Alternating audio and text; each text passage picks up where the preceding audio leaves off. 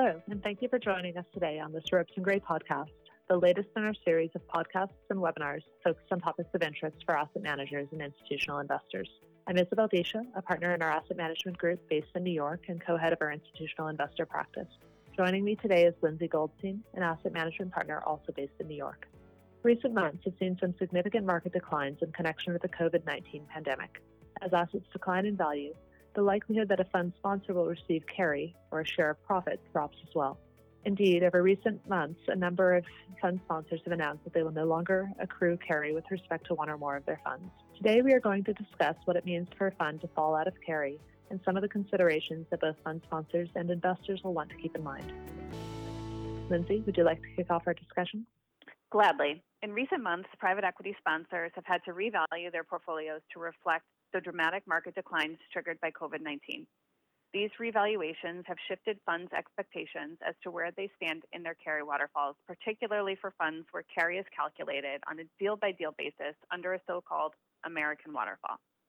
Under a typical American waterfall, a sponsor is entitled to receive a performance allocation on a deal by deal basis. This means that sponsors can begin to accrue carry even before the fund has returned all capital contributions to investors, as long as it has accrued the preferred return with respect to a particular investment. Because carry is assessed on an investment by investment basis, it is possible for a sponsor to receive carry earlier in the life of the fund. For example, if there is an early deal that's a home run.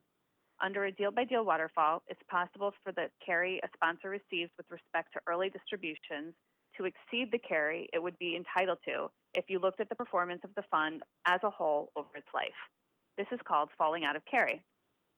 Notably, under a typical European waterfall, falling out of carry is far less likely because a sponsor is entitled to receive carry only after capital contributions are returned on a whole fund basis, meaning the fund must first return capital contributions with respect to both realized and unrealized investments, as well as expenses, and return the preferred return on all of those contributions. With recent downward shifts in portfolio valuations, the likelihood that a sponsor has fallen out of carry has increased, especially for funds that have American waterfalls, and several large sponsors have announced meaningful carry clawbacks. What this means for a given fund will depend on the terms of the partnership agreement. Isabel, do you want to walk through some of the considerations fund sponsors and fund investors will want to have in mind? Certainly, Lindsay. As you noted, this is very dependent on the terms of a fund's partnership agreement, and many of the provisions we'll touch upon are highly negotiated. So you will want to review a fund's partnership agreement to understand how this may play out for a particular fund. Most LPAs include a clawback of excess carry, whereby a GP must return distributions it has received that it ends up not being entitled to, for example, because it has failed to meet a performance threshold. Note that a GP could find itself subject to a carry clawback even where it hasn't taken carry distributions, if, for example, it is entitled to less carry than the tax distributions it has received. The mechanics of when a GP clawback is assessed and what can be recalled vary. Some funds only assess whether a clawback is required at liquidation, while others will include interim clawbacks at set dates, for example, at years 5, 7, or 9 of the fund's term. Needless to say, periodic testing is preferred by LPs as it mitigates clawback exposure and avoids a situation where a GP can avoid a clawback by delaying selling straggler investments at the end of the fund's term.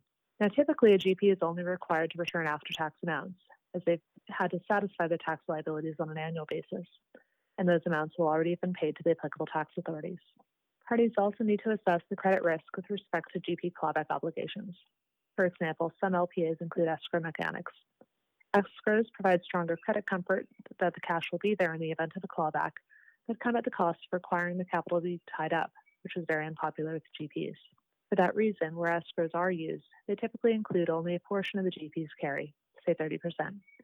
Because of this, the escrow may not be sufficient in the event of a larger clawback. The unpopularity of escrows with GPs because of their cash drive has meant that guarantees are a more common mechanism of providing credit comfort with respect to a GP's clawback obligations. Where you have a guarantee, you'll want to understand who is bound by that guarantee and what portion of the carry is subject to the guarantee. For example, the GP itself may not have the financial wherewithal to satisfy a clawback obligation. For that reason, the individual carry recipients who receive the carry often are asked to sign the clawback guarantees personally. Because most private equity funds have terms of a decade or more, there is a meaningful chance that the professionals who signed the clawback guarantees at inception either won't be associated with the fund 10 years later or won't have the funds to satisfy their obligations. I would also note clawbacks can serve to disincentivize members of the investment team and put pressure on alignment between LPs and GPs. For example, the investment team may feel that with time, it could turn the portfolio around, even if a fund has fallen out of carry in the near term based on market declines. On the other hand, and depending upon the investment strategy of a fund, LPs may prefer not to roll the dice on the possibility of a market recovery, particularly for funds that are at or near the end of their terms.